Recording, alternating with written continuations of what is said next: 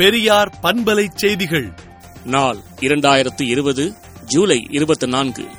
மக்களாட்சி ஜனநாயகம் என்பது மக்களின் பிரதிநிதிகள் அனைவருக்கும் அனைத்தும் என்ற தத்துவத்தின் செயல்பாடாக அமைய வேண்டும் என்றும் அந்த வகையில் உச்சநீதிமன்றம் உயர்நீதிமன்றங்களில் தாழ்த்தப்பட்டோர் பிற்படுத்தப்பட்டோர் பழங்குடியினர் சிறுபான்மையினர் பெண்கள் என அனைவருக்கும் உரிய பிரதிநிதித்துவம் அளிக்கப்படுவதே உண்மையான சமூக நீதியும் ஜனநாயகமும் ஆகும் என்றும் இந்த நிலை உருவாக நீதித்துறையிலும் இடஒதுக்கீடு அவசியம் தேவையே.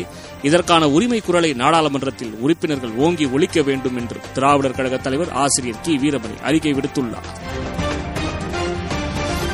உலகளவில் கொரோனா வைரஸால் பாதிக்கப்பட்டவர்களின் எண்ணிக்கை ஒரு கோடியே ஐம்பத்தாறு லட்சத்து நாற்பத்தோராயிரத்து தொள்ளாயிரத்து முப்பத்தி எட்டாகவும் இறந்தவர்களின் எண்ணிக்கை ஆறு லட்சத்து முப்பத்தையாயிரத்து அறுநூற்று ஐம்பத்தொன்பதாகவும் இந்தியாவில் பாதிக்கப்பட்டவர்களின் எண்ணிக்கை பனிரெண்டு லட்சத்து எண்பத்தேழாயிரத்து தொள்ளாயிரத்து நாற்பத்தைந்தாகவும் இறந்தவர்களின் எண்ணிக்கை முப்பதாயிரத்து அறுநூற்று ஒன்றாகவும் தமிழ்நாடை பொறுத்தவரையில் பாதிக்கப்பட்டவர்களின் எண்ணிக்கை ஒரு லட்சத்து தொண்ணூத்தி இரண்டாயிரத்து தொள்ளாயிரத்து அறுபத்து நான்காகவும் இறந்தவர்களின் எண்ணிக்கை மூவாயிரத்து இருநூற்று முப்பத்தி இரண்டாகவும் உயர்ந்துள்ளது. கொரோனா தொற்று பரவல் தடுப்பு நடவடிக்கையாக கலை அறிவியல் பொறியியல் கல்லூரி மாணவர்களுக்கான செமஸ்டர் தேர்வுகள் ரத்து செய்யப்படுவதாக தமிழக அரசு அறிவித்துள்ளது. கொரோனாவிலிருந்து மீண்டவர்களுக்கு மீண்டும் தொற்று பாதிப்பு ஏற்படாமல் தடுக்கப்பட வேண்டும் என உயர்நீதிமன்றம் உத்தரவிட்டுள்ளது.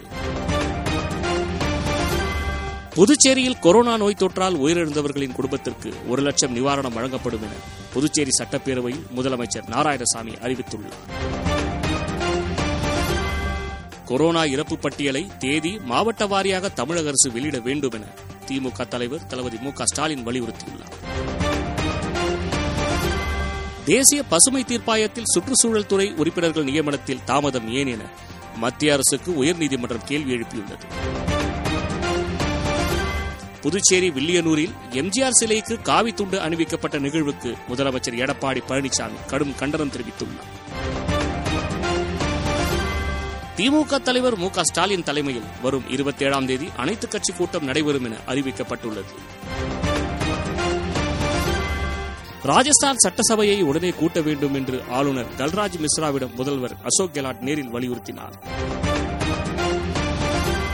சீனாவின் அழுத்தம் காரணமாக இரண்டு பெரிய எண்ணெய் நிறுவனங்களுடன் செய்து கொண்ட ஒப்பந்தத்தை வியட்நாம் முறித்துக் கொண்டது.